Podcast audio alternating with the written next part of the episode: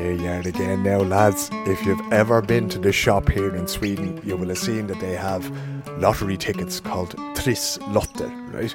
And there's a poster that does be up in the shop and it says Plötsligt händer det. Suddenly it happens. And jeez, if it didn't suddenly happen last Sunday night, when after a season of struggle with the Stockholm Gaels EF soccer team, you will remember me talking to the lads before the season started. And I haven't said a whole lot about them because we struggled all season, but last Sunday night we finally got a win 1 0 against Reimersholm and it was just magic after all the effort that went in and all the hassle and everything else like that. And it just reminded me of how much I love not just sport, but local sport, sport on our level, when we get together and we play games and we train and we fight and we battle and we bitch at one another and we do our thing. And you know, of all the games of football I played, I must have played in thousands of them in my time. I wasn't even playing the other night. I was just standing on the sideline, you know, chatting to the subs and trying to help Gary and Shawnee with the coach and that kind of thing. But Jesus, I enjoyed it so much when that final whistle went. Uh, fantastic goal by Harry Hennessy in the first half, and then a real, real performance, a character from the lads there. And it's just, it's you know, with a dark winter coming up and that kind of thing, it just made it for me altogether. It was tremendous. So a few games left to go. Um, if you're up to similar exploits, similar heroics, if you will, uh, in Gävle or up in Luleå or down in Gothenburg. I know Adrian Kelly is probably still playing football down there at the age of 150. Uh, get, get, in touch because we love to share these things with the community. One of the people who has been in touch over the last little while, I got a lovely message from Peter Miller down below there in Malmo. Uh, I know Peter listens in the car on his way to work sometimes on a Monday or a Tuesday, and um, Peter's one of the lovely people who sponsors a podcast on Patreon, patreon.com forward slash man in Stockholm. And he gave me some great feedback. And it was brilliant because just that one little message from Peter about what he enjoys, what he thinks is good about the, pass, uh, the, the podcast, the fact that there's not enough people from outside of Stockholm on the podcast. All these things are great, lads, because it points me in the right direction. And I want to feel a lot of the time, you know, when I'm talking to somebody on the podcast, we want it to be a conversation, but because you're listening after the fact, you can't take part in it. But in a way, you can, right? Get in touch with me. Tell me what you thought of it. Tell me what you thought of me. Tell me if I annoyed you, if there was something I did that was good, because that's what goes into making the podcast better, right? If I'm going to sit here every week doing this, I want to make something that you enjoy, not something that leaves you go, ah, that was all right, but I wish he'd done this, or why hasn't he talked to that person, or do you know what I'd really like? That's what I want to give you the things that you really like. So uh, do get in touch, like the wonderful Peter Miller. Do support the podcast, like the wonderful Peter Miller, and like our good friends at Wirström's Pub. Um, over the next little while now, we'll be hoping when Shamrock Rovers are coming to Stockholm and that, that we'll organise a little event uh, in Texas, Longhorn and Gamla Stan, but also at Wirströms because Martin has been a supporter of this podcast from day one. And every month he sends him a little invoice for the sponsorship, and every month he pays it. And there's no, places no demands on the podcast whatsoever. He doesn't ask me to read out the list of sporting events. He's just go do your thing, and he supports me. And I'm so hugely grateful to Martin. And if you know Martin, you know that's the kind of fella that he is. He'd almost be embarrassed if he heard himself getting the credit for it here but he well deserves it. Fantastic member of the community, and I'm delighted to have him uh, supporting this podcast so that I can bring it to you every week. If you want to support, if you want to get involved, like I said, patreon.com, Arrowman in Stockholm, you can become a monthly donator there. Uh, or you can go to Swish if you have a Swedish bank account. 123 2424 166. 123 2424 166. And you know what? The swish is also feedback because one or two people have heard one interview and then all of a sudden they'll swish you 50 crowns or 100 crowns. And I know straight away that, okay, so and so really enjoyed this episode. You know, if it was Mark O'Sullivan talking about coaching kids. So they decided that that was what made it worth their while to throw a few bob in there. So not exactly a scientific method, but um, it certainly works for me. I certainly pay attention when I check and see uh, and see the contributions coming in. I realise what works and what doesn't. You know, so uh, it's always always beneficial to do these things. Helps keep the lights on. Uh, something we'll be talking about more in next week's episode. But uh, in this week's episode, in a few minutes' time, we're going to talk to a man that has been in Stockholm almost exactly as long as me. I think I've been here three months uh, longer than him, and that's Morty McCarthy. Morty is a fascinating character from Cork, uh, and I can't wait for you to hear this story. Started out in Cork, got involved in music, uh, like many of us did back in the in the mid '80s there in Ireland. Had a blast, you know, trying to be the next U2. Morty was a, the drummer in the Sultans of Ping. Now, people of a certain age, and probably even you youthful hipsters these days, will remember them for their smash hit "Where's Me Jumper," which was an absolutely mad piece of music that was huge. Um, they did their thing. They became huge here. They became huge here in Sweden. Um, that got Morty into the business, and then he got into the business of uh, of merchandising and of working on various tours and that. Now, I'm not going to steal his thunder by telling him, but the stories he tells you are absolutely wild. So we'll get that to that in a second. But before I do that, I just want to tell you about an event that's coming up in Stockholm, right? And I would find this sort of fairly hard to uh, to resist, as I'm sure many of you will. Not that I ever had these things in my youth, unless you came from Galway, you probably didn't. But the Swedish Irish Society is organising an oysters and Guinness event on the 15th of October at 7 pm, and that's together with Tourism Ireland and Bord Bia and Guinness and Carlsberg are coming together uh, to do this at an, uh, a venue in Birkastan. Let me see, I think it's one of the O'Leary's bars there in uh, Birkastan. Let me see now, and I'll read you exactly what they've written about this on their webpage. The Swedish Society, Irish Society thrilled to announce its first ever Oysters and Guinness event. With the kind sponsorship of Bord Bia Tourism Ireland, uh, we'll be hosting an evening featuring some of the best Irish food, a generous amount of Donegal oysters from Gallagher's, sourced and expertly handled by Irishman James Linus of Linus Foods AB, and Guinness kindly sponsored by Guinness and Carlsberg. And it will all be followed by a buffet, right? So if you want to get involved in this particular event, it doesn't say it there. Do think it was O'Leary's, but don't quote me on that. Uh, in Birkastan, there in the centre of Stockholm. Uh, go into the Swedish Irish Society's Facebook page and you'll find all the details of the event there. James Linus is another fantastic member of our Irish community over here. Over the years, he wasn't involved this year now, but the previous years, he's provided the lunches at cost price for huge Gaelic football tournaments that we've heard here in the city. And I reckon it's going to be an absolute dinger of an event because um, James is another wild man, importing oysters. And I think he's actually the biggest importer of barbecue charcoal in Sweden. And that does, of course, merit an interview at some later stage on the Irish in Sweden podcast. But for now, we've plenty of other things to talk about. Actually, now that I think of it, he used to do the catering for uh, the Tele2 Arena and Globen and for the Friends Arena. So he's made dinner for Keith Richards and for all these, you know, the Rolling Stones when they played here and that kind of thing.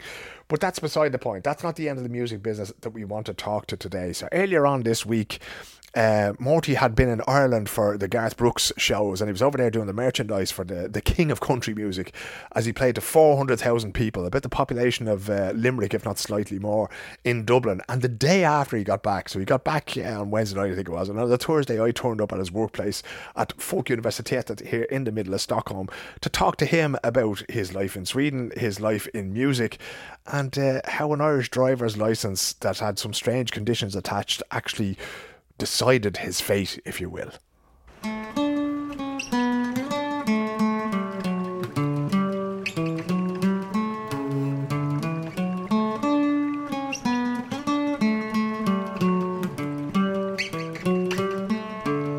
Morty McCarthy, I mean, where's me jumper? Someone's a pick. Garth Brooks.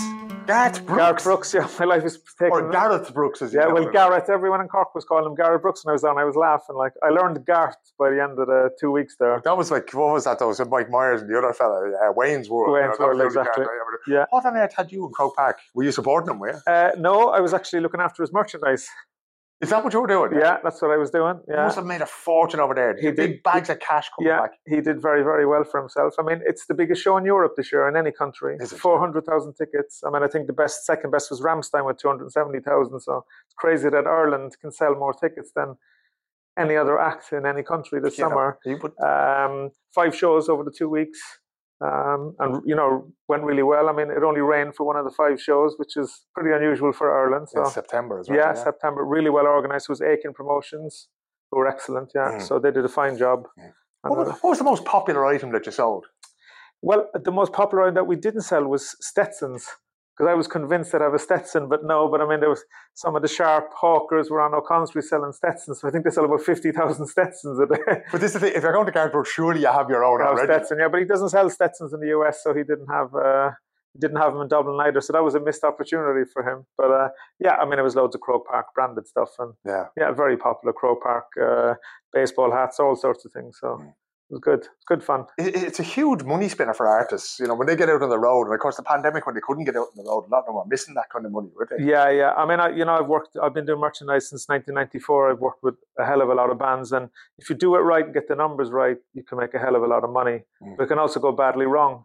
You know, if the concert is cancelled, if there's you know a storm and the festival doesn't happen, you've got all the stuff printed you can't use. So, Mm. um, it's a risk as well. It's also a risk, yeah. But if it goes normal, if the concert goes ahead as normally, yeah, it's, big money maker. Yeah. There's a, I have a new podcast coming up now. Okay, here we go. Tell everybody how everything is going, right?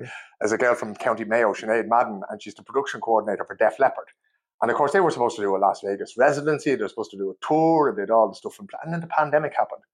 Don't know where all that stuff went, Morty. What happens with all those T-shirts that never got sold? Yeah, yeah. It's. I mean, normally, unfortunately, it's a certificate of destruction. It's a tax write-off. Yeah. Uh, because if you just give them out to people, you don't get the tax back. Yeah. So you actually have to destroy them, and there's oh, companies in each country that are able to do this. So they yeah. destroy them for you and give you a certificate so you can get your tax back. So it happened the last in the last few years. I can tell you that. So the first bunch of Garth Brooks t-shirts. Yeah, yeah, from 2014. Well, some of them turned up actually on the streets uh, in Dublin, so we had a good laugh about that. You know, so just thinking, there's a, there's a, the great women who trade on Moore Street. They were always the, the first. They, they they for me were the markets, right? The markets report all of yeah. always should have been with the women from Moore Street, you know. But they'd be the first onto anything, and they got there before you with the Stetsons and that. Yeah, but the thing as well is, if you don't print his name on it, there's nothing you can do about it. Yeah, like it's very difficult actually copyright to especially when it comes that. to merchandising, to, yeah. to, actually prosecute somebody. You know, so if they make a slight variation on it, yeah. you can't prosecute them. So, so, so I could go off now to iStock Photo. I can buy a picture of somebody, stick it on. As long as I don't use the name or the name of their band, yeah, I'm good to go. Yeah, it depends, but there's a lot. You know, there's a lot of ways around it. Yeah, yeah. Uh, not, not that we're recommending to people. Yeah, yeah, do this, yeah, yeah. You know. But is that is that a challenge for bands and for artists? It's a big challenge. But I mean, me, for example, in my job, I uh, I work with a lot of uh, bootleg or anti-bootleg companies, shall I say. Mm. So I employ them in a certain city where they stop people selling merchandise illegally mm. outside. Uh, it can be rough, It can be very rough. I mean, Manchester uh, on a Saturday night, it's not much fun yeah. out on the mean streets of Manchester uh, Italy is a big problem, as you know, down there with yeah. mafia and stuff. You know, so it's um, and they're involved in all these things. Yeah, yeah. You know, I mean, it, it's a heavy business uh, to be involved. In, you yeah. know, so I mean, in the US, the anti-bootleg they go around with guns, so you're not going to argue with a guy with guns. So uh, thankfully, I don't have to get involved with that too too often. But in, in the '90s, it was baseball bats. I mean.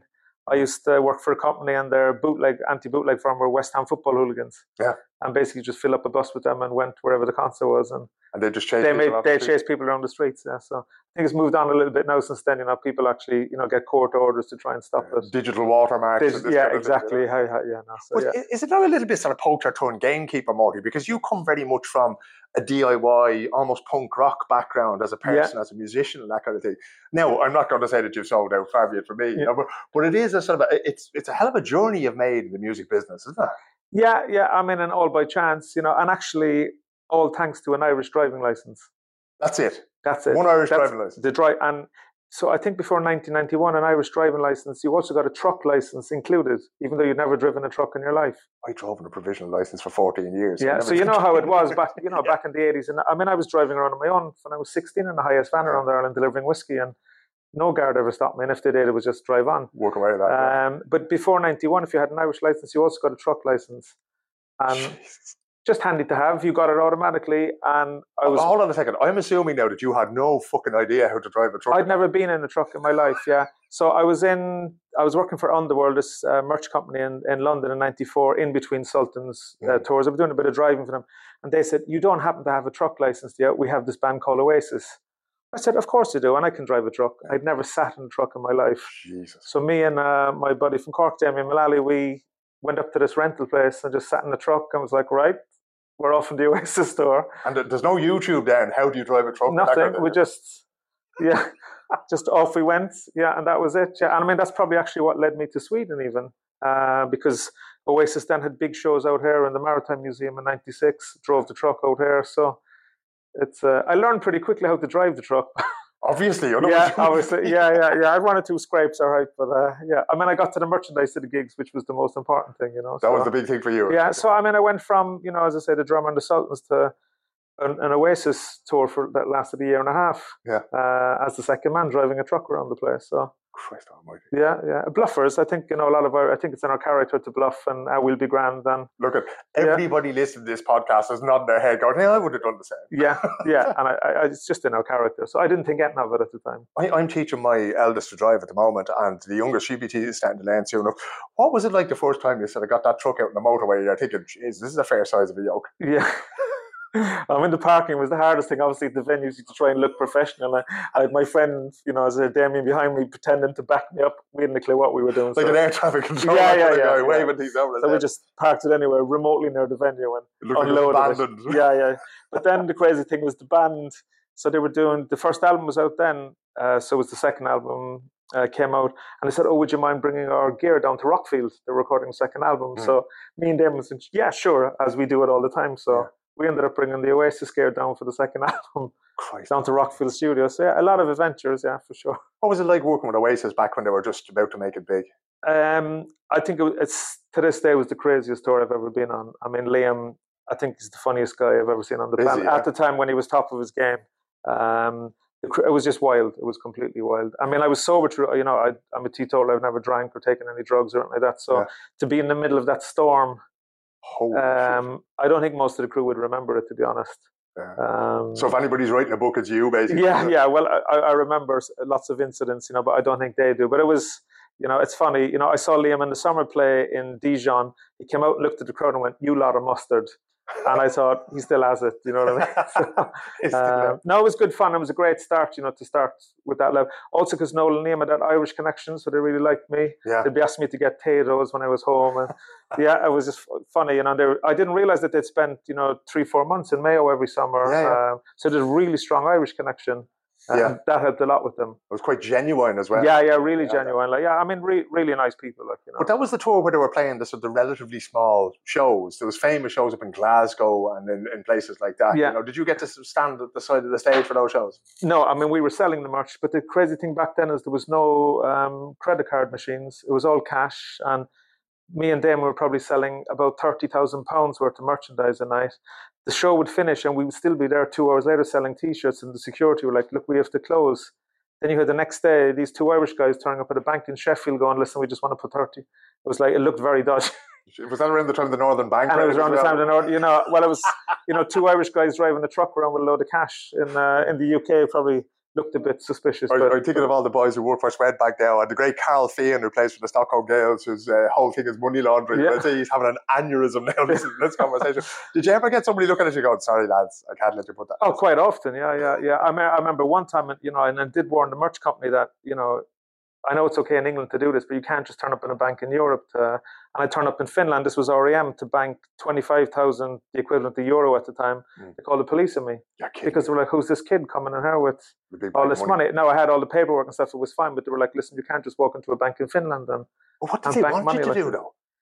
But you see, back then, merchant there was there was no credit card. Everything was cash, you know. So I mean, I spent a lot of time driving around with a lot of cash in the back of a truck as a young guy, and it was it was a bit nervous at times, you know, because you didn't have security with you. Yeah, and not everybody knew you were from Cork either. Exactly, yeah, yeah, yeah. But I mean, when you're young, you just think I'll be fine, Yeah. you know. And I was. I luckily, I, apart from getting hijacked once, that was a bit. Uh, uh, just the once. Yeah, just the once. Yeah, I was bringing Rory Gallagher shirts up to be printed, and uh, yeah, they had the door or the road cordoned off, and took my van and took seven thousand blank T-shirts that were for Rory Gallagher's last uh, European tour. But apart from that, everything was fine. Uh, would that, that, that have been our friends in the Republican movement who might have relieved you. No, this was in the UK. I don't think so. No, So was, definitely uh, not the yeah. Republican movement. Yeah, you know, so somewhere, uh, somewhere outside London. Yeah, but I got my van back four days later and my wallet, no money taken out. So But no Rory Gallagher t-shirt. no Rory Gallagher t-shirts. Yeah, yeah. You would have thought they'd take them off and print them for you. Yeah. So, you know, sorry, we didn't mean that. Yeah, You know? but- um, that was the start of you getting into the business. And obviously you're still in it, uh, what, 25 years later, if not more. yeah, yeah. Twenty-eight years now this year. Yeah. Well, you, and like, do you enjoy it? Because I know you have a regular job here, which we'll talk about in a second. But do Mhm. you enjoy sort of going off on the road and doing these things? I, I love it. Yeah, I mean, as I say with the Oasis, it was a great start to. Um, you know, normally you'd start much lower down in the food chain. Yeah. Um, but the next tour I got was Pulp when they were doing, you Oh, know, disco, whatever it was, Disco 2000. yeah. and all that. You know, so I, that was the next tour I was on. So I just kind of jumped from one. Um, then I got a great gig actually with Divine Comedy. If you, you know, the Yes, Irish band. Yeah, yeah. I did nearly two years with them, and they were fantastic. Mm. Um, you know, obviously not doing big shows like Oasis and things, but I mean they were very popular in France. You could be out in France for a month just on a tour there. Yeah, Uh, enjoyed that a lot. So, and then REM was my next. That was my first big break, I think. Then, yeah. um, Round round about what time was that? But that would have been after Automatic for the People. yeah. So REM was 2003 was my first uh, gig, and again it was the truck driving license was the thing. Most of the merch guys didn't have a truck license. That's wild altogether. Yeah. Like that, you know. You but I did, you know, so it gave me a, a, lot of leverage. And I know it sounds ridiculous to have a truck license, but it wasn't wasn't that easy to get one after that because you had to take a test. I took no test. Yeah, yeah. You know, so. I think it was my own father. Like at one point in the '60s or the '50s or whatever it was back then, they're like in order they just went, okay, we've too many applications for driver's licenses. Just send the send them, things yeah, out, yeah. like you know. My dad told me like a bike license. I think there was a guy stood on the corner of a street, and when you drove the bike around the block, and the guy just watched you go past and that's it. You have your bike license. Off you go. Yeah, yeah. It's unbelievable. And I mean, I've driven everything myself in my time, like you know, trucks and buses and all sorts of stuff. Like you know, wouldn't fancy doing it again. You know, and you feel like such a bluffer as well. But I'm teaching the young one to drive, and I got I was 12 years old for the place in cars is ridiculous. You know, but if, if we'll back it up a little bit further before we go mm. on to REM. Um, this is the amazing thing. Like, I mean, the Sultans of Ping, when it was going on, was absolutely massive in Ireland and in England at the time among students, that kind of thing. Where did your own musical career start? Did you always want to be the drummer in a band, or was it something you fell into? Um, no, so I started in the school. I was in a band with a, Joe Shea, a journalist in Ireland. Uh, that was my first band. Mm-hmm. Um, and we were supporting bands around Cork, and you know that was it. Really, we were never going to go anywhere else. Uh, but it was a good place to start. Mm. Uh, then I started playing in a Cork band, 3355409, so we're quite established. Mm. Uh, and I got to know some of the older crowds. Um, Sultans, I was actually the manager first when they yeah. came along. Um, I wasn't the drummer, but I mean, they were a very chaotic band. They were a chaotic band when I was in it, but they were even more chaotic before uh, I joined them. Uh, and the drummer, he basically he went off to become a Buddhist monk in Tibet. It's not um, unusual in the drumming profession. Yeah, and um, we were actually doing uh, a, a fanning session, the, the band's first fanning. I went up there as the manager, and Ian Wilson said during the lunch break, "Listen, the drumming is out there on one of those songs. Can you just go in and do it while the band are out having a few sandwiches?" So I played the track, and Ian Wilson was like, "You should be the drummer." And then he went off yeah. to Tibet and left the C trio. Yeah, six months later, we got a, a record deal. So yeah. That feel at the time? Because like at the time, Ireland was a different country then to what it is now, right? That yeah. was that was just that was out there completely to get a record. But, and, and this is where the first connection with Sweden comes in because 1990 Euro Rock. I don't if you remember this. Remember they used that, to play yeah. in a different country every year. They'd have one band from each country would come mm. represent them. And Euro Rock was in Cork. RTE put on in 1990. Yeah. And they had no headline act on Sunday when they had like a band from Finland and, mm. you know, not big pulling acts. So they thought, we'll get a local band in. We were taken in as the to- token local band. And Swedish radio was there. And P8 actually, or P3, sorry, uh, recorded it and actually played it on Swedish radio. So we started getting all these letters from people in Sweden looking for demo tapes. So mm. I knew then I thought, okay, you know, we're obviously doing well in Cork, but you know, in the vast scheme of things, what does that mean? Yeah. That if somebody completely outside of Cork who's never seen us live reacted like that, I was like, you know, we could be onto something here. Yeah. Uh, and then, as I say, six months later, we get a record deal. It's gas. I played exactly the same festival four years later, and a few months after we sat, uh, sat down, I was playing the band at the time, uh, and we sat down with a record deal for worth half a million pounds on the table. And then Morty, two weeks later, they went bankrupt. Yeah. so like, whereas you went for the stars, I headed straight for the gutter there. What what difference did that make to your life? Were you able to sort of give up working and concentrate on the well, music? Well, this is the funny. Like, there was nobody in Cork who knew about record deals. So the only guy we knew was that you see his name in the paper all the time, who's turns out to be Ian uh, Bailey's lawyer now is Frank Buttimer, who did all the criminal cases. so we thought Frank's the man. He's in the Echo every night. He'll know about record contracts. The law's the law. Yeah, yeah. So we went to Frank and said, Frank, we're signing this deal there, like in London. Yeah, yeah, lads. Blah blah blah. He hadn't a clue, obviously, but he bluffed Jeez. his way through it. Yeah. We paid him, and we ended up on eighty pounds a week Lovely. That was the reality. But that's loads of money when you're. It was loads. It was loads at our age. But when you look back and you were like, maybe we're a bit naive there. Maybe yeah. we should have asked somebody in London or Dublin who actually knew about music industry contracts. But yeah. again, the folly of youth. Yeah. But that's, I suppose, yeah, it wasn't really that kind of a nation at the time because I remember, you know, I've written about it many times about, you know, half of England or half of London coming to Dublin at the weekend looking for the next U2. And we were always like, oh, there's only one U2, thankfully. Yeah, yeah, yeah. You know, look at all these other bands, like, you know, we talked about Craig Walker from yeah. Power of Dreams there and that kind of thing. What was that scene like? Because Cork was very independent, but still, it wasn't, Dublin never looked down on Cork at that point. It was a very independent, like, well respected scene down there. Yeah, I mean, you had two things going on in Cork. I mean, you obviously had the live music thing, and then you had Sweat, Sir Henry's, the mm. dance thing, which was the number one club in Ireland. Oh. Um, so I think you know, people from Dublin really respected that, that how did that happen there, but then travel down there regularly. So it's a lot of bonds made between Cork and Dublin that time musically, I think. Mm. Uh, the Cork Rocks 91, there was 16 acts from around the country 11 got signed. Wow. And 10 of them were not from Dublin. Like Therapy, the Cranberries, a lot of Yeah, yeah, uh, Toasted Heretic, you know, um, Engine Alley from Kilkenny. yeah. So it was like, I don't know, the whole country kind of woke up. Yeah. It was good to kind of shake off the U2 thing, I think. I mean, I love U2. The first four albums are some of my favorite records ever, but there was not, not going to be another U2. No, that was the thing. Like, Yeah, and I think that was when the independent sector started to open up in the UK for us. Mm. And once you saw one band doing it, then another band followed. Like Power Dreams, their first EP on Setanta. Mm. You were like, well, if they're doing it, I know them. Maybe I could do it as well. So, yeah, yeah. um, yeah, it was it was a good time. It was a very good time. remarkable time, already. It's Yeah, only yeah. now that you list those bands that you know, even if there's people twenty years younger than you, may listen to this, who'll know the Cranberries and you know who'll Mm. know the Sultans and who'll know that kind of thing. You know. Now I assume that you didn't end up in Sweden because you were delivering demo tapes over here to people who'd written you letters. Uh, How did, no. how did you end up coming over here then? Um, so then Sultans, we played Hultsfred. So first time in Sweden, '93. Yeah. Now again, no internet. You've no idea what you're going into. Yeah. Uh, we turn up in Hultsfred, and the tent was absolutely packed. Um, and like the big posters were like Ramon, Sultans of Ping, and Carter or something. like Now we couldn't understand, you know, what's this big deal here? But I mean, we had a huge following in Sweden from the start. Uh, we came over then the following year, '94. We did a 10 day tour of Sweden, which was pretty unheard of, Mm. playing in Katrineholm, Norrköping, all these places where you wouldn't get a lot of shows. And again, you know, fantastic response. So, Mm. um, started to come over, and back then with the merchandise, Mm. uh, as I mentioned with Oasis, came over with Chemical Brothers Menswear, started to make contacts with different people Mm. um, here in music. And I mean, Stockholm's got a fantastic music scene. Yeah. Uh, and I saw Bob Hund, change my life.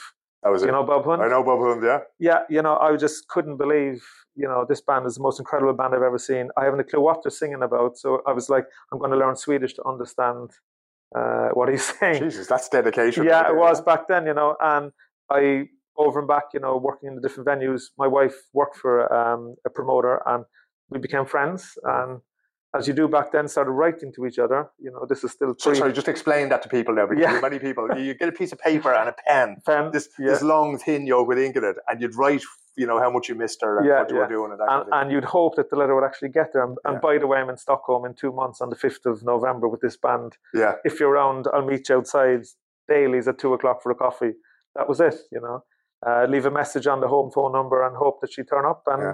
she did. And um, yeah, she's my wife now, and we have three kids. So what kind of conversations were you having with people? You do a show in Katrineholm, you know, the metropolis that is Katrineholm, right? You come off the stage, and obviously the Swedish teenagers and young people wanted to know, well, what were they saying to you about the music you were making and the fact that you were in their town? Yeah, you know, I think the the one thing that struck me with Swedes since from the very beginning when I came here is they're massive music fans. Yeah. I mean, insanely, you know, into music of all types. Uh, something I wouldn't be into the Kiss thing for like Kiss are huge here. The metal thing is huge here. Creedence Clearwater. Cre- Revival, yeah, yeah. There's a lot of weird things that were like, but it's still a love of music. Yeah. And at the indie sector in the mid '90s in Sweden was incredible. I mean, you had a lot of good bands. I like Popsicle, This Yeah. Perfect Day. There was a lot of good bands around. as Wannadies were very good as well. So it was a really good. And Hannah's Schellere in Södermalm. Mm. When I would come over and work at the shows, you'd have a night off. That's where you'd go. Mm. And it was the place was rocking. Yeah, didn't like- matter who you went to see. Yeah, yeah. I was like, this is a great place. You know, there was such a fantastic vibe in Stockholm in the '90s for, Yeah. for music. You know, so. do you feel the same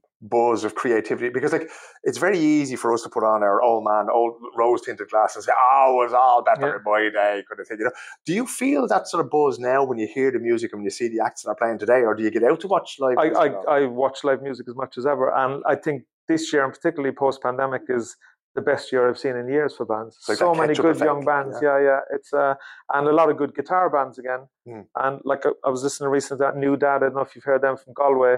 I know uh, nobody anymore. Yeah, it's a new band, a new band from Galway, doing really well in uh, in the UK at the moment, and amazing. Yeah. You know, and like Fontaines, obviously. yeah, yeah. Uh, I mean, I saw them in March here in Debaser, and I think it's the best gig I've seen in the last 10 years. I'm like a kid still when I go to a gig. Yeah. You know, you're very liable to see me stage dive. Or yeah, I don't know. I just kept that love. And Mhm. yeah, and I have a 21 year old daughter who knows music inside out. So Mm. anything I miss, she tells me, sends me links. So Snaps it up for you. she keeps me up to date. And, you know, we're really lucky at home. You know, the kids are a bit more grown up. So uh, it's either myself and my wife going out to a gig or my, da- my daughter and my wife or me and my daughter. So we, we mix it up. Cool. Uh, yeah. So we all get to go to the shows, you know. So music is, is such a big deal in our house. my young one is 18 and she loves music, but she's not a big fan of live music. So we got the tickets for, you know, these Gröna Lund, you can get this green Yeah. card, we can go to all the gigs. Like, I was going, oh, Nile Rodgers, I wouldn't mind seeing that. And she's going, yeah, yeah, no, you know, and it- all these, and we just, we didn't end up going to any of them, but I'm kind of getting the itch now again that I want to go to see people. Yeah. I mean, know? Debaser is a fantastic venue in, Is in it? Hornstull. Yeah, yeah. I mean, it's, you know, I, I'm there three or four times a month, you know, with, with Paul O'Malley, who you interviewed recently, funny enough. ah, yes, uh, yeah, from the local. yeah, so, uh, you know, Paul is my go to guy if I'm going to gigs because Yeah. you just text him and he's there. He'll never miss a gig. So, um, Yeah. Yeah. And how do you manage it then? Because you're here at Folkuniversitetet. Um, the great Alex Orfanides is working here Yeah, as well. right? another, another Cork man. Another Yeah. Cork fan. Uh, There's too many Cork people in this podcast, but uh, there you go. That's what you get for not having people outside of Stockholm as well. But your, what's your role here? Because you've been here for 23 years now? Yeah, so 21 years. 21 years, Uh, I was teaching in Sollentuna first in the school when I came, and I came here. And what just- were you teaching? Truck driving? uh, how to bluff and be a truck driver at the same time.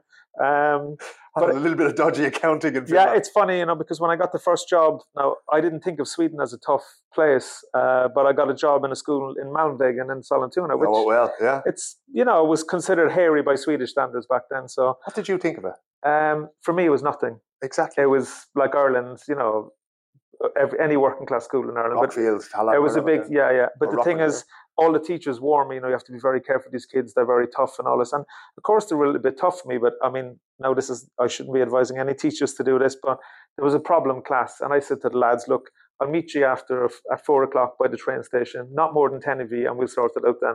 And I went there because I knew they wouldn't turn up. And two of the guys cycled on a bike, saw me there, went back and said that Irish guy's a lunatic. and I just flew. I never had a problem. I had respect from the beginning. And teachers who'd been there for 25 years couldn't. How was this possible? Like Yeah, you're just yeah. a kid, you know. But Yeah. it was just.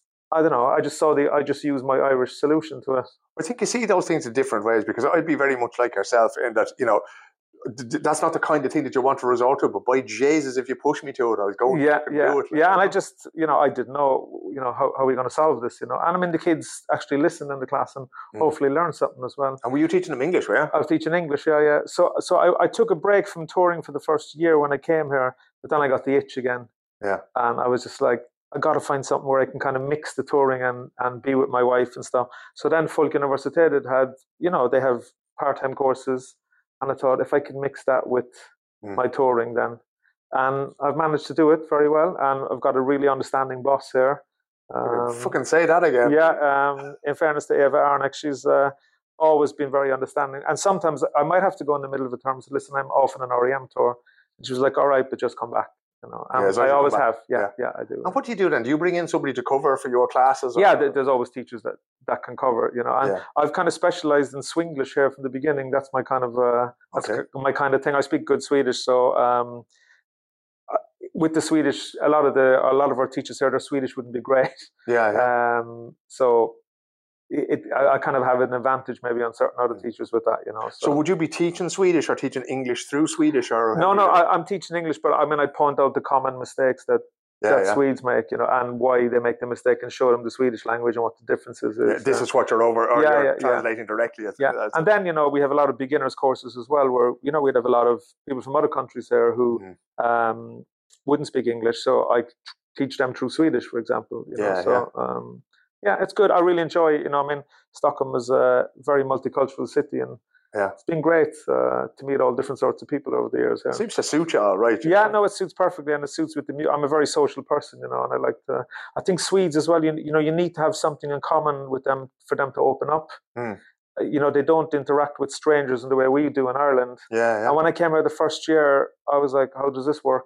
yeah. You know, because if you think Ireland is a very, you know, there's different kinds of societies. Ireland is what's called uh, an, a social intrusive society. Yeah. Um, Everybody wants to know your Everybody business. wants to know your business. And Sweden is on the other end of the spectrum, which is unsocial, but it's unintrusive. Yeah, yeah. So you have your freedoms there, but nobody gives Nobody a shit about you, basically. and I, I'm always fascinated with all the Irish that live here that we can manage to bounce between the two societies Mm. because they're they're polar opposites. yeah. When you get on a plane for two hours and you're like, this is incredible that it can be.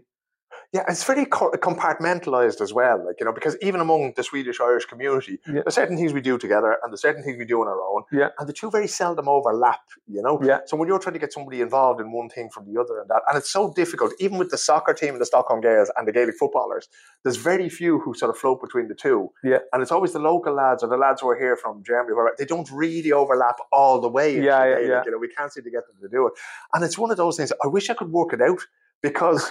Years ago, Copenhagen and Gaelic football, they had only Danish guys in the team. At the moment, Helsinki have only Danish guys. So it can be done, but I wonder if we just have to leave the playing field to them then and just Yeah, let them do it yeah. their own terms. Yeah, kind of thing, you know? Interesting. Yeah, yeah. In terms of the language courses here, um, because this is something we to- took up with Alex, and it's it's always worth taking up every sort of September, every January, because new people come over here and that.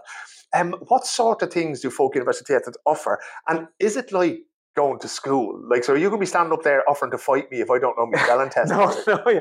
I think that was uh, a one a one off. You know, I, I haven't. I mean, the big difference with Folk University is you pay to go here, so students are automatically motivated, Mm. um, and they want to improve as quickly as possible to get a job.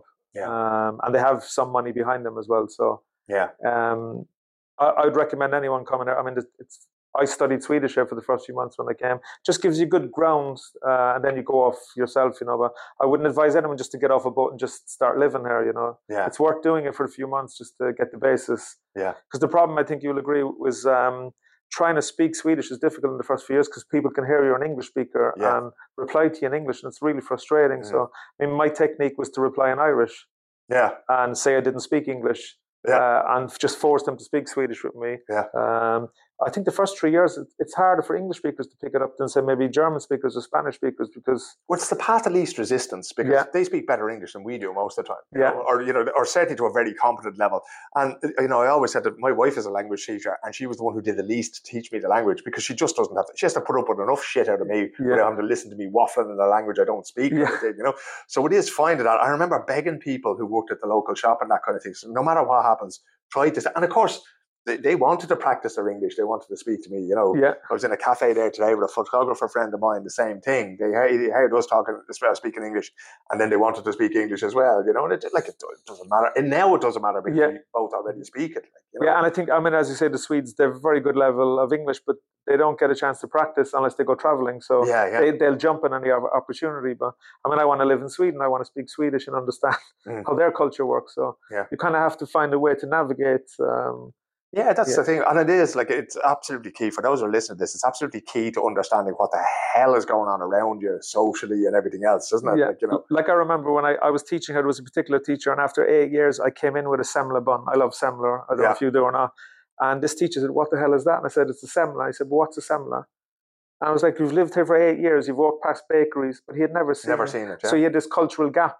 yeah, Um, you know, and that can happen very easily. You know, for anyone moving to another country, you miss certain things. Yeah. Uh, and if you live in a country, I just want to understand what they're about. you kind of want to immerse yourself in it a little bit as well. Yeah, like, yeah, somebody once said to me, "It's like, oh, you know, do you do you go to the Irish pubs to meet Irish people?" Said, well, if I want to meet Irish people, I'd say in Dublin. yeah, You know, there's loads. Of, not that there's anything wrong with the Irish people you'll find in the pubs yeah, yeah. here, abs- but that's the thing. You'd rather sort of meet them where you are. you Yeah, know? and I look, it's it's very different to Ireland, but there's a lot of good things on offer here. I mean, it's a fantastic landscape, yeah, great outdoor life.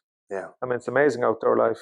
Um, it's really accessible as well. yeah, well. it's really it? accessible. Plus, there's a lot of space, which you know we don't we don't have as much of in Ireland. You know, we tend to be live a bit more crowded together. So. Mhm. I mean, Stockholm, it's laughable when they say it's a crowded city, you know, compared to what we're used to. exactly. I'll leave it. On I mean, a guy told me recently, I don't know if it's true or not, but that like Dublin and Stockholm have the same population, but that Stockholm is three times the area that Dublin has. I it's amazing. It's hugely And it spread can be out. that Well, I mean, difference. like- you take from sort of, you know, almost Norrtälje all the way down to Södertälje and people coming into work and that. Yeah. kind of. Now, obviously, Dublin is catching up, you know. But when it comes to your own music these days, I mean, I can show you were there last week listening to Garth Brooks and thinking, I could do that. I could easily play the things on that. Do you make any music yourself anymore? Yeah. Do you know what? I, I, you know, I've often thought about. I mean, a lot of guys are obviously professional drummers and will play with any. I've never been like that. I can only play drums on music I like. So, Yeah. Garth Brooks or whatever, I would never got to that level anyway. But uh, it just hasn't happened. And Sultans, you know, kind of restarted again in Mm. 2005. You know, we stopped for eight years, and yeah, it's where the internet's been really kind to us. Yeah. I don't know why, but you know, before we were dependent on music journalists to write about us or radio play or whatever. Mm. That didn't matter anymore. Kids started sending the links to each other, Yeah. and we just found a new audience, and our old audience came back. Mm. Um, like we pay, we played in Cork in 2014. We had 400 people. Now we're playing two nights in the Opera House next February. It's nearly sold out. We'll be nearly 3,000 people. Jesus. We haven't released anything. We haven't done anything Yeah, to justify it, but just I don't know. Time has been nice to us. yeah. Um, it's only a few gigs a year we do, but I enjoy it. Yeah. What, what's it like when you get back in the room with the lads again, despite the fact you mightn't have seen them for a year or two years or three years? Is this the Nothing has changed. Nothing has changed. It's still mad. Just so wild. madness. Complete madness. Yeah. And you know they tell you I'm going to take it easy now tonight, and then it's like okay, usual. You know the singer has- has drunk half a bottle of whiskey and jumps into the crowd, takes his clothes off, and like he's a university professor in, in London. You know, just, he's like I can't be doing this anymore. You know, I'm a, I'm a respectable member of Not until society. tomorrow night. But it is. It's it's like a time warp. Uh, S- straight back in there. yeah, yeah, it, it is. Yeah, I, but it's chaos, and I don't think I could do it full time in any Mhm. case. Yeah, I don't think any of us could. What, what's the crowd look like when you're sitting there behind your drum kit? You peek out over your tom toms there. Who do you see in front of you? I don't see. I mean, when you're a drummer, you generally just see the first two or three rows. That's it. Like Yeah. you know. So and I see a lot of familiar faces uh, from the '90s. Um, you know, so it's uh, no, it's good. It's good fun. Uh, guerrilla gigging, we call it. Yeah. Really get. You just Yeah. go in, do your thing, get out. But Niall is, you know, he's very peculiar in what he will do and won't do. Uh, Is he? Yeah. yeah, I mean, I could say, look, we've got this gig in Tokyo. You know, it's X amount of money, or we can do Leicester Working Men's Club. We got Leicester Working Men's Club. And is that because it's closer, or just it appeals No, to it's just more? it's just his logic. Yeah, That's his there, there is no logic. Yeah, it could be. Yeah, And it's can very you random. predict before you pitch these things to? No. No. No, I never can. You know, I never could. Um, and like you know, great guys to sit down on the bar with and chat. To. I love them. You know, but when it comes to the band itself, it's it's just it's the most chaotic thing in my life. I'm a very organized person, and it went out the window with Sultans from day one. Yeah. and I've never managed to rein it in. Yeah. Does that bother you that it's the one wild aspect of your life that you've no control over? it, it's probably good for me, you know, actually not to lose a bit of control there, you know, because like, you know, I remember we went over to New York in 96 and we had a couple of thousand dollars for accommodation. And the first night, our guitarist, Sammy Steiger from the Going Out, broke the guitar. Um, we had to pay the $2,000 uh, damages. We slept on the floor for seven days. You know, the first time in New York, you want to be, you know, we had a hotel and it was like, okay. Yeah. And it's just, you can plan as much as you want with Sultans, but it just doesn't work. It'll never be what you think it is. But Yeah. I do find that when we get on stage, it tends to work out. It clicks. I don't know how. Yeah. Yeah, but it does. Yeah, I don't know if it's muscle memory or what it is. You know. but- Yeah. so I just accepted. Okay, this is going to be a weekend, a nutty weekend. Now. Yeah. Like that, that's the thing that Mike Tyson used to say that everybody's got a plan until they get punched in the face. Yeah. You know, so it's a lot like the Sultans. Something like that. Yeah. When you were sure. sitting up there playing the drums, who's selling the merch? Yeah, well, it's funnily enough. I usually set up the merch for the local guy, get him to do it, and then go back down afterwards. And he Uh, gives you the big bag of cash. yeah, yeah. Well. Brexit has thrown a spanner in the works now for merch. So has it? You have to carnet everything oh, going it's, in. it's a nightmare for. I mean, the summer I spent, you know, offloading trucks in France and then bringing them empty to the UK, driving them out empty, picking up the stuff in France again. You're kidding me. Yeah, I mean, it's you know, a lot of the truck drivers actually who I know had voted for Brexit, but they didn't really understand what it meant for them. Yeah. So they've had to go and get Irish uh, registration plates on the trucks, re-register everything, get Irish driving license if possible, Yeah. um, so they can drive in Europe. Because a British driver can only drive in Europe for one week and has to go back. Otherwise, he has to get a work permit or something. Yeah, exactly. Yeah. So it's caused so many problems for them. That, that must have destroyed things for touring bands as well. Yeah, yeah. So the vast majority of British trucking companies now are registered in Dublin. They are. Yeah. It's crazy to see all these, you know, big trucking companies in the D reg all over Europe, uh, just to make their lives easier. Because otherwise, they are literally going into every border with a huge uh, ream of paper to get it stamped. Yeah. and you're pulling into a separate lane then as well. Yeah, yeah, exactly. written- I mean, it's even you know, you know yourself. I flew into Orlando last night from London, and there's one queue for all uh, the British people now with their passports, and the Swedes and Europeans just go through. Yeah. And I could hear the questions: How long are you staying in Sweden for? It's Yeah. ludicrous. Mad, You know, when you think all our lives British people could just come and go, and now suddenly it's like? Yeah. well, you're here for five days. They're being questioned. It's just, it just feels odd to me. It's an Yeah. enormous act of self harm. Yeah, yeah, yeah, yeah. What's the next tour? Like, is there specific people that you say, right, REM call, I'll answer the phone, but Jedward, probably not. Yeah. Well, yeah. I mean, I've been long enough in the game now that you know I don't need to to do stuff I don't want to do. Yeah. Um, so I generally try to teach in the autumn and spring, and then tour from May to mid September. Yeah, yeah. Uh, and I've managed. You know, the pandemic was a disaster. Obviously, there was no touring for a few years, but um, this year now I work with Radiohead and all their projects. So if they tour in the middle of a term, so I'm going to America for six weeks with them in November. Yeah. Uh, with their new project, The Smile. Yeah. Um, so I will make an exception for them. Um, but otherwise, no. I, I do weekend shows, and I've got a very good mate here, uh, Jamie Saunders. Uh, we do a lot of merchandise around Sweden, so Yeah. we'll do weekend shows and we'll sell at Debaser for bands. But I wouldn't be going out on tour. Yeah. What sort of skill set do you need for that? Because you're talking about setting it up, and I, I'm going back to you know again. I've been with Def Leppard last week in America for a while. I remember them doing a gig in the St Francis Xavier Hall in Dublin, and it was the first one that Rick Allen played after he lost his arm in a car accident. So he had this electronic drum kit, and the tickets were a fiver, and the t-shirts were a fiver. And the t-shirts, you know, you wouldn't insult your car by cleaning it with them because as soon as you wash them, they all went out of shape. Yeah. And this, you obviously have no great control over what they produce, but you have to set everything up. Yeah. You have to look after the money, etc., etc. What do, what does Yeah. it look like from the beginning? Yeah, to the end? I, I don't get involved in the designs. I mean, that's about you know, I'm not Yeah. an artistic person. Um, but these days, you know, the, the the quality of the cotton is either good or excellent. You know, there's not that cheap cotton anymore. People, Yeah. you know, consumers won't won't buy it. You know, so. Yeah. So that comes, it comes to me. They'll call me and say, "Listen, we think we're going to sell X amount of T-shirts." They'll send me the designs.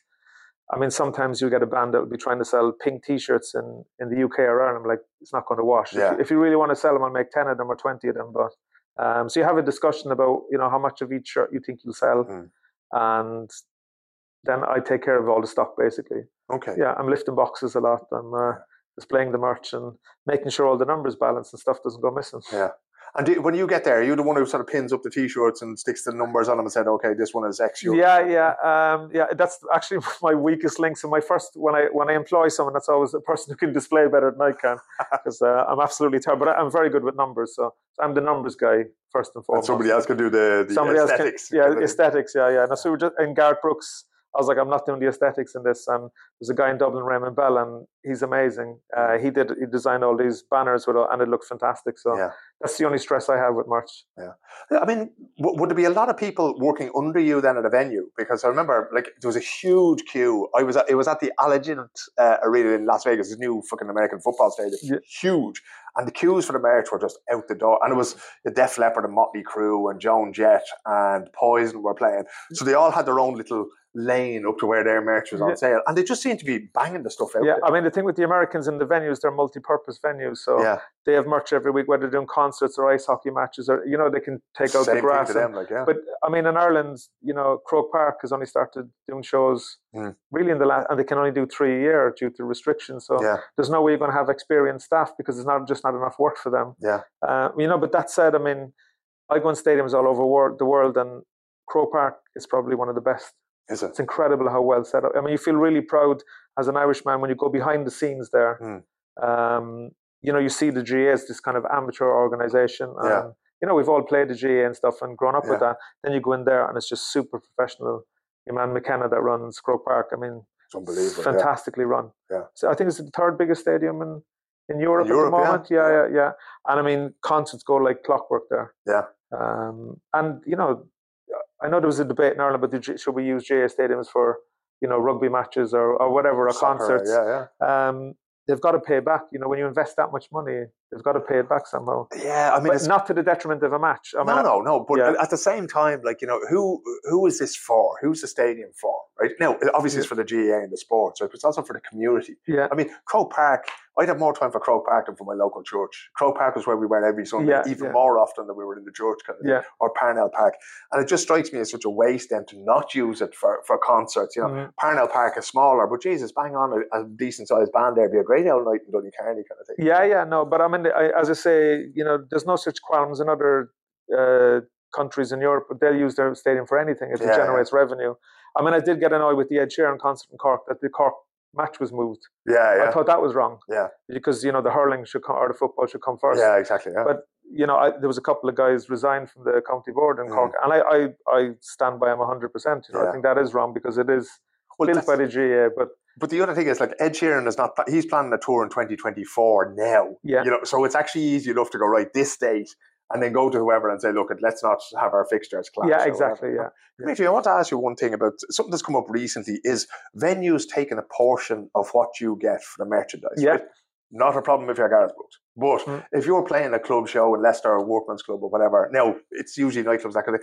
Is this going to? Are they just robbing the poor bands? Um, so I mean, it's that started in America. It's called concessions, and it's generally twenty five percent of your takings. Yeah. But they provide. I, I'm quite happy to pay them twenty five percent because the service they provide, and they generate much more sales than you would yourself. Yeah. Um, but it started to kind of filter down to the club level in some places, yeah, uh, where they'll charge, uh, you know, a certain fee per hundred people in the building. Um, you know, it hasn't happened in Stockholm. You know, all the venues, the smaller venues in Stockholm are free. You just go in and sell. Yeah. That's the end of it. You know, and I think it will stay that way. But I can see it in the UK, definitely a lot of clubs that they are starting to Mm. introduce these hall fees, as they call them. You know, Yeah. 100 quid to sell or whatever. And small bands, that 100 quid is, means a lot to them. So it's the diesel for the night. yeah, for- but I mean, it's it's money, isn't it? Yeah. If people think they can make money, they're going to try and do it. Yeah. Are bands making money out there? Is it still the thing of you know you're living at the pin of your collar like you were when the guitar went? No, no. I, I think the bands that do well are earning a lot better than what we were in the nineties. Are they? Yeah, Yeah, and the reason there's a lot more festivals, and festivals pay huge fees. is that right? Yeah, Yeah, I mean, very. So if you can do a couple of festivals a year, like touring is still a break-even thing. You Yeah. know, you cover your expenses. You know, because it's expensive to bring a whole crew, buses, yeah. backlines, you know, PAs on the road. But the festivals, that that pays your ear. That's what does it. And I mean, even in Ireland, if you look at the amount of festivals in Ireland now compared to when we, like we had Féile, yeah, now you have Electric Picnic all together now, and the host is 100 more Longitude. yeah. There's a hundred more, and they all get the crowds. So yeah. um, they're paying the money. You know, it's uh, back then when we in, in the nineties, it wasn't like that. Jesus, no, you'd be asked to play for nothing as well. Yeah, yeah. I remember going up to Mohill in Leitrim. We did a festival up there, and I think I remember at the time we got a thousand pounds for it, which was you know decent money in the nineties. And n- I looked out at the crowd, and there was a guy in crutches, and there was a guy standing on all fours behind him, and they pushed the guy with the crutches over him, and I said. Do we really have to be doing stuff like this? I a was like, grand. I was like, you have a point, like you know. Can we not just stay at yeah, home? yeah, yeah. It's uh, yeah.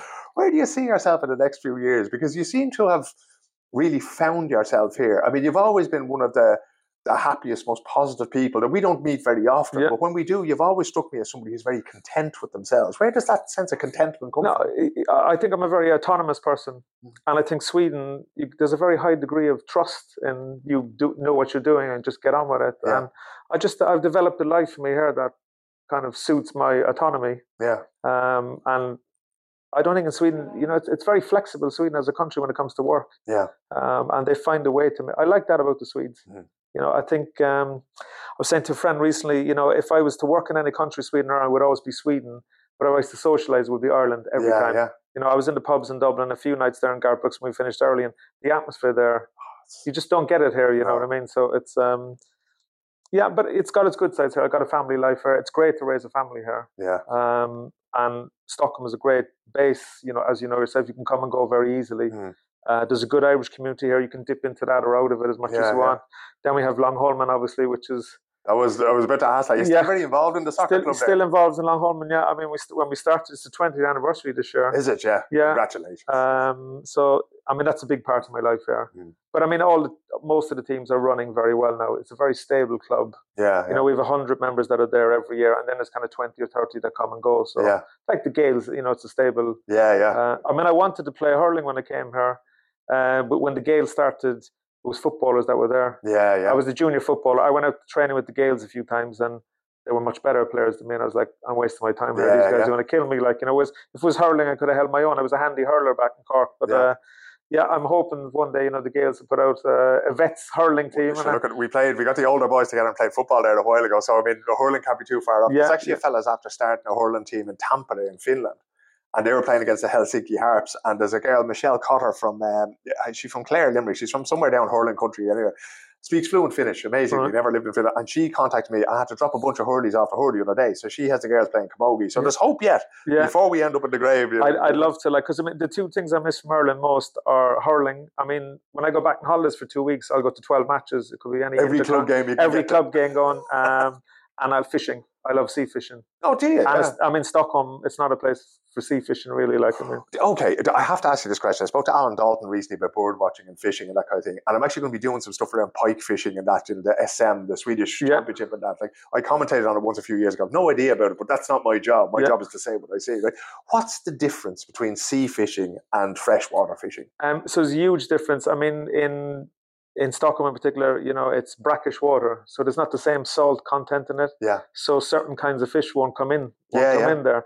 And my number one thing, I fish for bass, Yeah. half half soaring as they call it in Swedish, Yeah. and you need a high salt content. Yeah. Uh, and I, I just love the wildness of fishing around the big waves coming in. Yeah. And the lake for me is very placid, and I've never got into it. Yeah, yeah. You need that bit of Sultan's chaos in the background. No, I mean, I, I, you know, I'd love to get into trout and salmon fishing on the river. I, I like the idea of that, but just sitting in a lake in a boat, it just uh, I've tried it Yeah. here, and you know, there's lakes everywhere in Sweden. I should love it, but no, Yeah. I'm just I want to be fishing on the Atlantic. So actually, yesterday morning I was fishing. Um, at six o'clock before I got the flight from Cork to London, London, I caught a nice bass for myself in Cork Harbour. So um, Did you get on the plane with you? I, I didn't. I just had a shower in time to wash away the smell of the fish off me before uh, before I got there. going uh, back again, Yeah, yeah. yeah. No, so I do miss that. yeah. Is there? Is this it now? Is Sweden going to be home forever? Do you think? Um, I don't think so, to be honest. Yeah, and I'll tell you why. Um, I spend a lot of time in West Cork when I go back, Yeah. and with the pandemic last year, um, obviously there was no touring, Mm. Very little teaching going on. It was all online. Mm. And a friend of mine rang me from West Cork, Chick Keller, and he runs West Cork Olives. He said, "Why don't you come and work in the markets in West Cork for the summer?" Yeah. So I spent. It was the longest I was home in Ireland in 29 years. Wow. And I was in Skibbereen and Bantry, Kinsale, you know, Cork City itself, selling olives and various delicatessen things. I loved it. Had a great time there. Yeah, I mean, it was, you know, dealing and just how generous the Irish people are. I mean, I remember saying to him, there's no prices. I had my Stockholm head on me.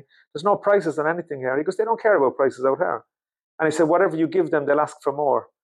And, and I said, but will they ask for grams? He goes, he looked at me, he said, what do you mean grams? just fill the fucking bag yeah, and shut up. Morty. you know, in in Sweden, it would be very, give me 200 Yeah. grams of this. And, like, and you us a- won't get a gram more, yeah, either, yeah. will you? But it would be give us the fish to that there, la.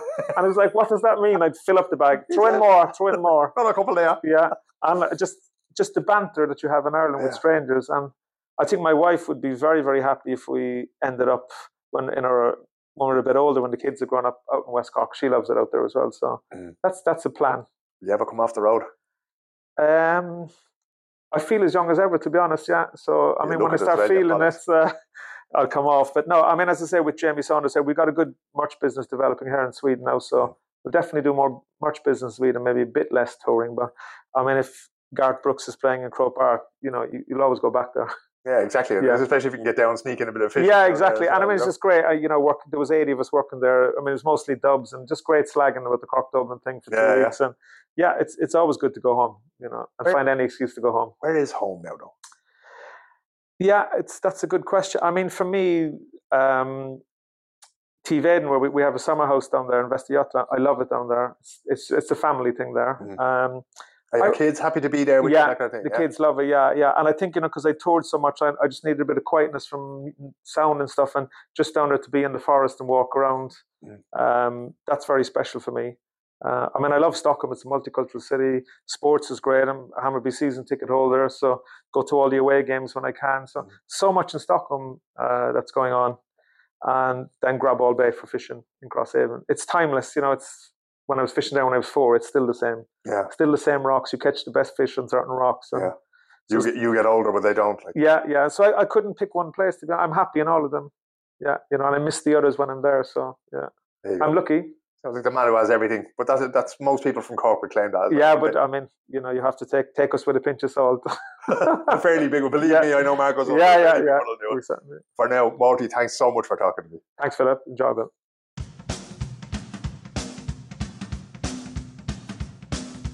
My brother knows Karl Marx. He made a meeting mushrooms in the People's Park. He said, What do you think about my manifesto? I like a manifesto, put it to the testo. Took a trip down to meet the anarchist party. I met a groovy guy, he was hardy farty. Said, I know a little Latin and a cuss and a K. Said, I don't know what it means. He said, Neither do I. Eat natural food, bathe twice daily. Fill your nostrils up with gravy. Don't drink tea and don't drink coffee. Cover your chin in Yorkshire toffee. Dancing in the disco, bumper to bumper. Wait a minute, where's me jumper? Where's me jumper? Where's me jumper? Where's me jumper? There you go. That is the legend that is Morty McCarthy and the Sultans of Ping FC and Where's Me Jumper from God knows when. Jeez, I feel old. But I also feel great for talking to Morty about those great times for the Irish music scene. And sure, there's great music being made at the moment. Actually, there's an app out there or a sort of a, a social media platform, shall we call it, called Fan Club out there. I think I may have mentioned it in the podcast before. Go check it out because there's a lot of Irish artists on, the, on there. It costs about 50 euros a year and they're putting up like exclusive live performances and this kind of thing. And um, I think Mick Flannery is on there, and uh, Mike from Stockton's Wing is on there as well. And like, there's loads of different ones that you wouldn't even think of. And needless to say, I can't think of them now when I'm talking to you about it. But it's well worth going. Fan Club, it's called. It's started by a guy that I went to school with called Declan McGuinness and his wife, the lovely Anna Keating. So go on out there and have a little look and a listen and see if there's anything that takes your, your fancy. And their whole idea is that Spotify uh, they pay back very, very little. You know, it's like fractions of a crown or a cent or a penny or whatever it is you're having.